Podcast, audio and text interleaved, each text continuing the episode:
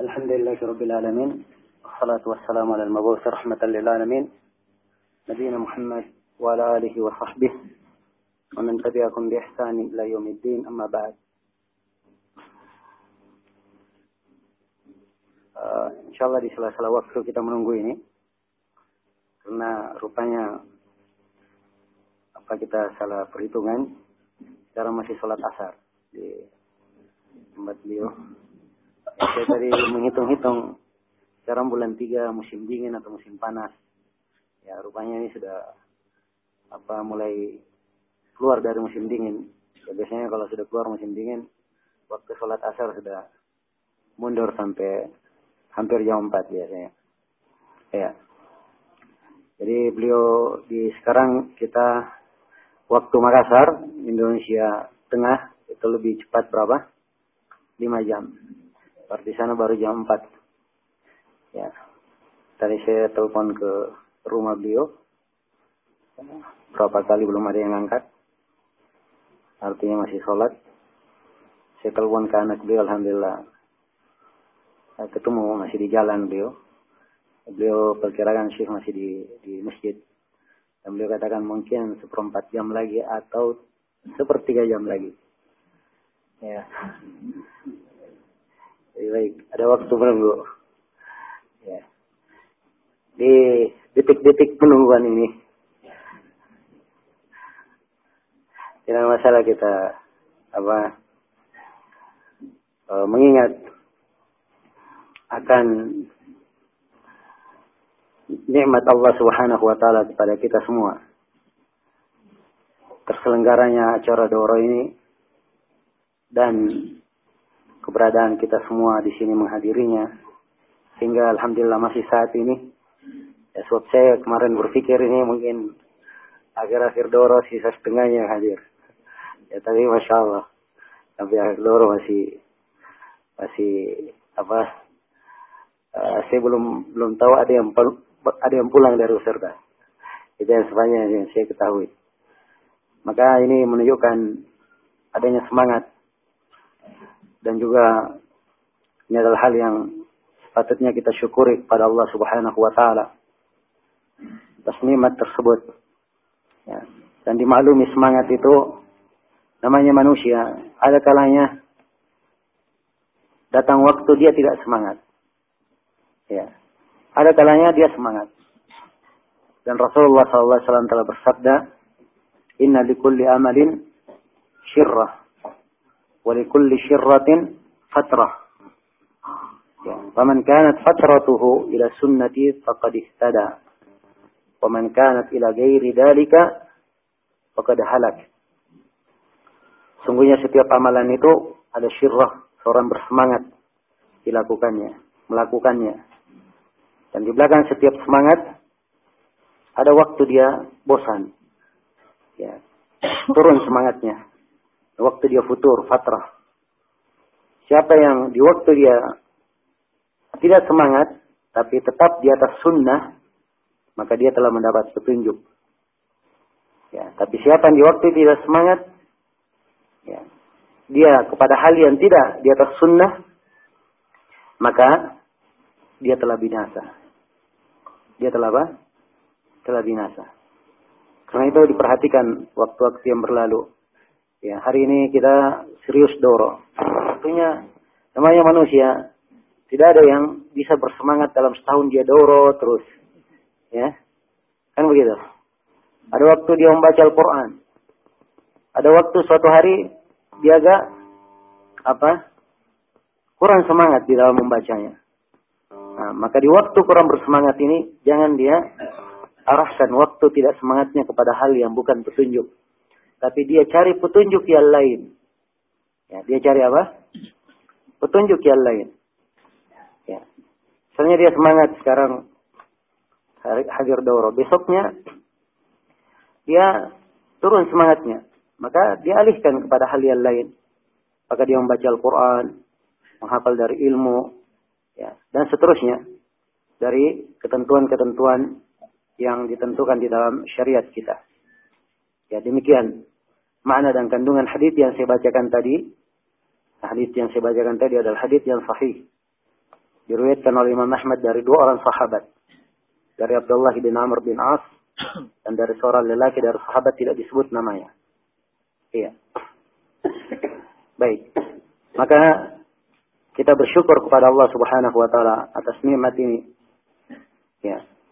Dan kesyukuran terhadap nikmat ini akan menyebabkan ditambahnya nikmat tersebut. Menyebabkan ditambahnya nikmat tersebut. Wa ita'adana rabbukum la in syakartum la azidannakum wa la in kafartum inna adabi lasyadid. Ketika Rabb kalian mengumumkan maka siapa ketika Rob kalian mengumumkan siapa yang bersyukur, sungguh saya akan menambah kalian. Dan siapa yang kufur, sungguh siksaanku sangatlah apa? Sangatlah pedih. Ya, maka bersyukur terhadap nikmat itu adalah kewajiban. Dan kewajiban syukur ini telah kita dengarkan di berbagai tausiah dari para asatidah kita yang kita hormati. Ya, penjelasan-penjelasan tentang pentingnya syukur, arti sebuah kesyukuran di dalam kehidupan, dan bagaimana manfaat kesyukuran ini ya memberikan kebaikan bagi seorang hamba di dalam kehidupannya. Dan ini yang menyebabkan kekalnya, tetapnya nikmat itu pada dirinya. Indahnya nikmat itu dan bertambahnya nikmat tersebut. Iya. Maka apa yang kita dapatkan di daurah ini itu harusnya menjadi bekal untuk kita semua sebagai bentuk dari kesyukuran. Ya kita mengulanginya, mempertajam kandungan-kandungan yang terkandung di dalamnya. Ya mungkin saja apa yang saya sampaikan ada hal yang saya lalai darinya di dalamnya atau ada hal yang mungkin apa saya salah berbicara ya di dalamnya maka bisa diperjelas di waktu-waktu lain atau bisa diperjelas kepada para asatidah kita yang lainnya. Dan itulah seorang penuntut ilmu. Dan insya Allah taala ya kegiatan kita ini ya untuk acara doa ini ya tidak uh, berhenti di sini saja. Ya. Dan insya Allah di waktu-waktu lain kita akan berusaha untuk mengadakan ya kegiatan-kegiatan yang semisal dengan itu. Paling tidak dalam setahun sekali. Ya, dalam setahun sekali. Nah, dan tentunya di apa datang ke kota Makassar ini ini bagi ikhwah-ikhwah yang di luar Makassar ya adalah sebuah pengorbanan dan sebuah apa sebuah juhud ya sebab ya dimaklumi ya jarak yang jauh itu juga menyebabkan kita harus apa memasukkan kantong kita ke dalam lebih jauh lagi. Ya. Apa mengorek kantong ke dalam lebih jauh lagi. Ya. Jadi biaya juga tentunya ada. Dan ini adalah hal yang sebenarnya juga kita pikirkan. Ya. Tapi manfaat dari dore yang seperti ini, inilah yang kita berusaha untuk apa mengembangkannya di kalangan kaum muslimin secara khusus bagi orang yang mereka sudah giat untuk belajar ingin kembali kepada Al-Quran dan As-Sunnah sudah mengenal Al-Quran dan Sunnah Rasulullah SAW mengenal jalan as-salaf maka harusnya dia menunjukkan pada dirinya ciri para ulama as-salaf. Ciri para as-salaf di dalam tafakkuh terhadap agama mereka. Ya tafakkuh terhadap apa? Agama mereka. Ya. Dan daurah fikih ini ini insya Allah dia adalah dorong sifatnya manhajiyah yang memberikan pendidikan-pendidikan dasar kepada seseorang. Tapi saya tidak katakan bahwa dia adalah doro yang telah cukup bagi seorang dianggap sempurna apa yang dia dapatkan tidak perlu kepada pelajaran yang lainnya. Tidak. Bahkan dia adalah sebuah pondasi yang kita bangun di atasnya apa? Bangunan yang lainnya. Ilmu itu luas sekali. Ilmu itu apa? Luas. Iya. Bagaimana kata seorang penyair apa? La ma hawal ilma jami'an ahadun la walau marasahu alfa sana. Ilmu itu tidak akan didapatkan seluruhnya oleh satu orang. Tidak akan didapatkan Walaupun dia menuntut ilmu selama seribu tahun. Innamal ilmu kabahrin zakhirin.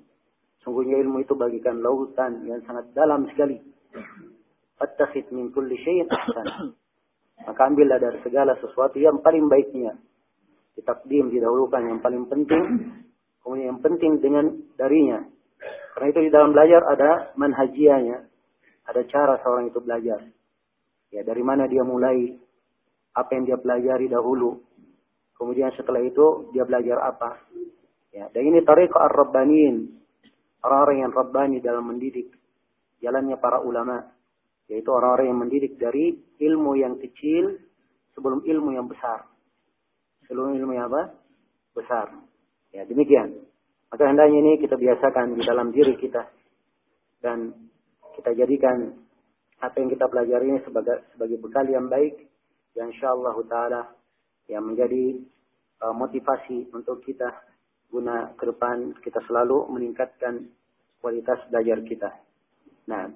Kemudian menuntut ilmu itu ya kadang seorang uh, sesuai dengan keadaan dan waktunya. Nah, harus seorang itu belajar misalnya dia harus apa menyiapkan dirinya empat tahun penuh dia pergi belajar saja. Ya. Dia bisa sesuai dengan kondisi dan waktunya. Dia misalnya punya waktu di dalam setahun, ada waktu sebulan misalnya. Maka sebulan itu dia bisa program, dia belajar ke mana.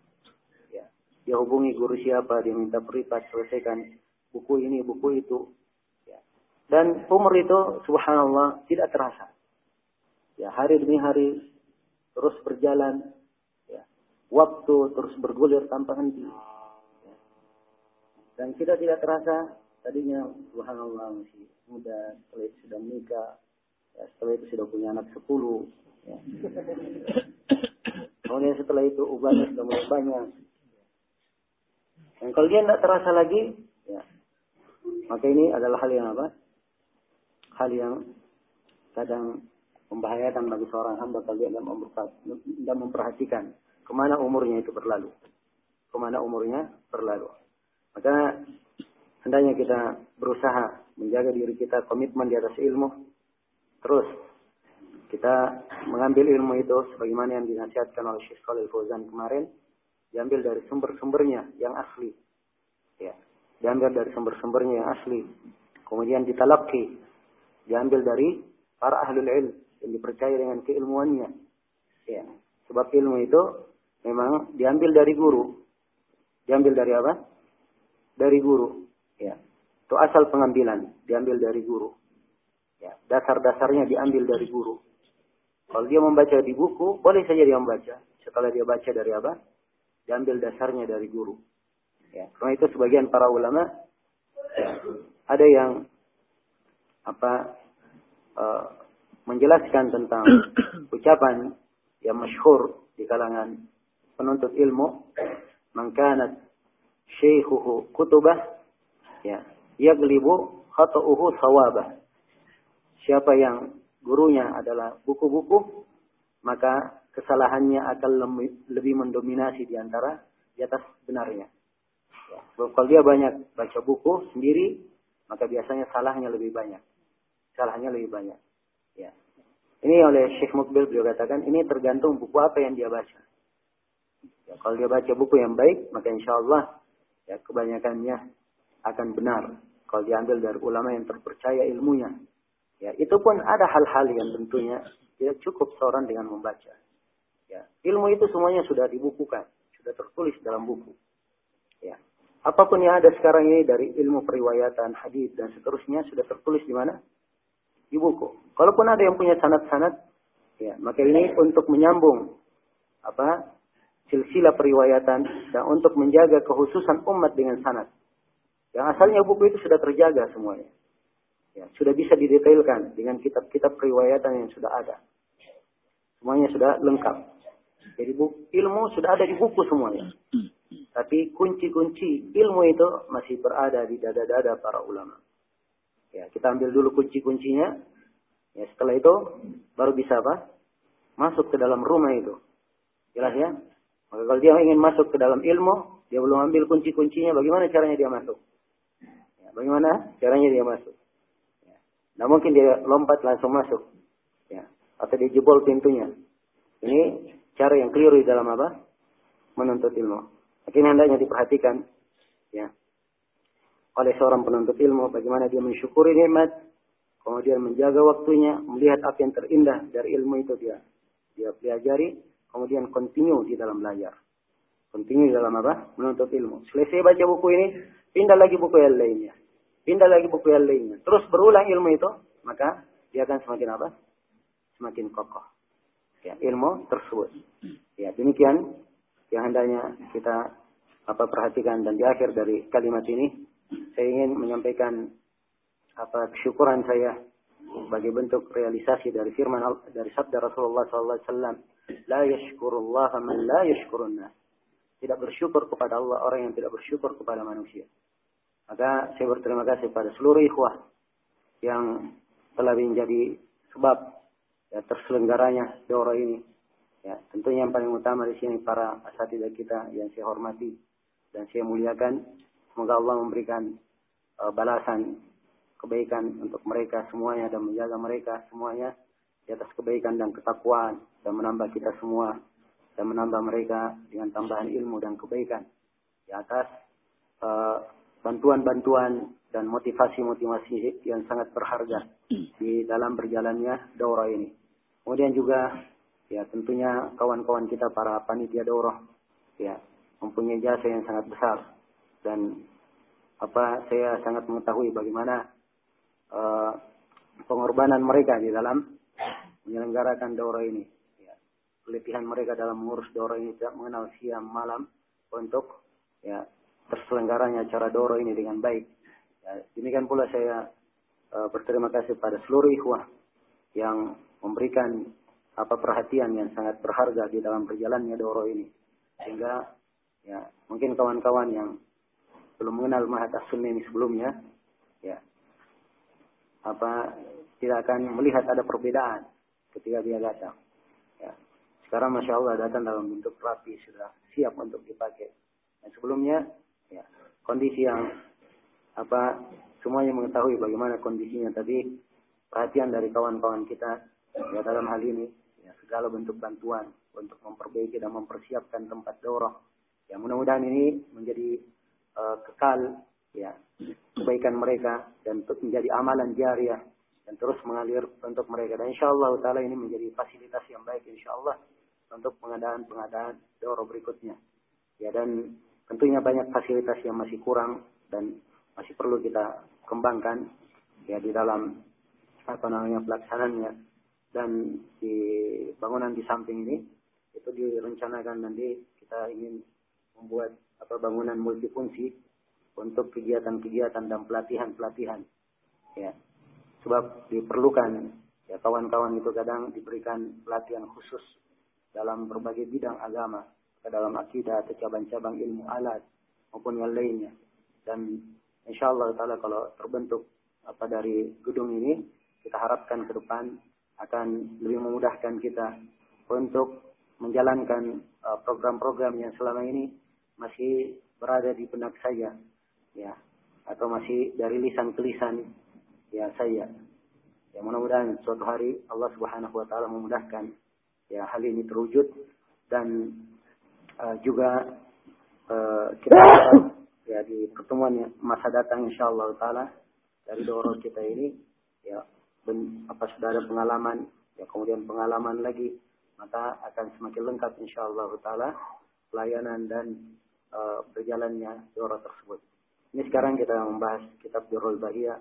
Mungkin di masa-masa mendatang kita juga menargetkan ada pembahasan fikih. Dan ini fikih disebut dengan fikih uh, apa uh, yang langsung mengarah kepada akwal dan taksil di dalam masalah kesimpulan. Ya, dan ada fikih yang lain. Cara memaparkan fikih yang lain diambil dari hadis tersebut dengan nama fikih hadis. Ya, jadi dia dari membahas hadis, dari hadis itu diuraikan fikih. Nah, ini bentuk metode lain. Ya, bentuk metode lain. Kalau ini metodenya kesimpulan fikih, dari kesimpulan diterangkan dalil-dalilnya. Ya, jelas? Kalau di bentuk yang lainnya, fikihnya dari hadis, dari hadis, dari hadis, kemudian diuraikan kandungan-kandungan apa? Fikihnya. Ya tentunya torika yang kedua itu lebih lebih kuat sebenarnya sebab dasarnya membangun dari apa? Membangun dari hadis. Tapi yang pertama, ya kalau semuanya dibangun di atas dalil, maka ini juga mempunyai faidah yang sangat besar dan manfaat yang sangat berharga. Dan dua-duanya adalah jalan memahamkan fikih yang diajarkan oleh para ulama kita.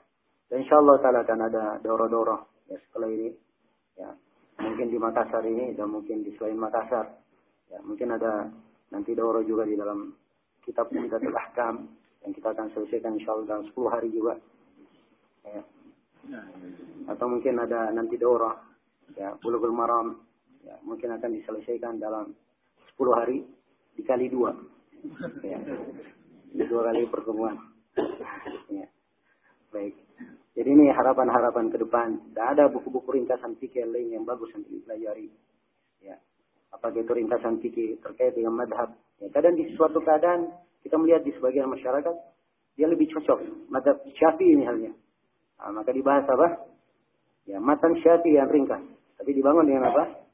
Ya, dengan dalil. Tapi ini mungkin dilihat ya tempat yang cocok, ya apa waktu yang cocok. Sebab di sejumlah daerah saya lihat kadang di sebuah tempat kita kasih materi ya sesuai dengan keadaan tempat tersebut. Ya, maka subhanallah sambutan ya sangat uh, berbeda sekali. Ngalamin kemarin di Aceh, kita berikan materi akidah Imam Syafi'i. Oh, banyak sekali orang-orang awam yang datang. Sebab yang dibahas siapa? Akidahnya Imam Syafi'i. Kalau mungkin kita hanya sebut akidah Islami umum, gak ada yang datang mungkin. Ya, tapi ketika disebut akidah Imam Syafi'i, maka mereka serius untuk hadir. Ya, dan memang yang dibahas akidah Imam Syafi'i dari ucapan beliau di dalam masalah akidah. Maka demikianlah ya, seorang penuntut ilmu berusaha mengembangkan. Ya, ini mungkin beberapa hal yang bisa saya sampaikan. Ya, semoga Allah Subhanahu wa taala melipat gandakan kebaikan untuk kita semua dan membukakan hati-hati kita semua dengan ilmu dan dengan petunjuk dan menambah kita semua dengan keimanan dan ketakwaan ya dan dengan amalan salih. Innahu waliyyu dzalika wal qadiru alaihi. Wallahu taala. Coba dihubungi.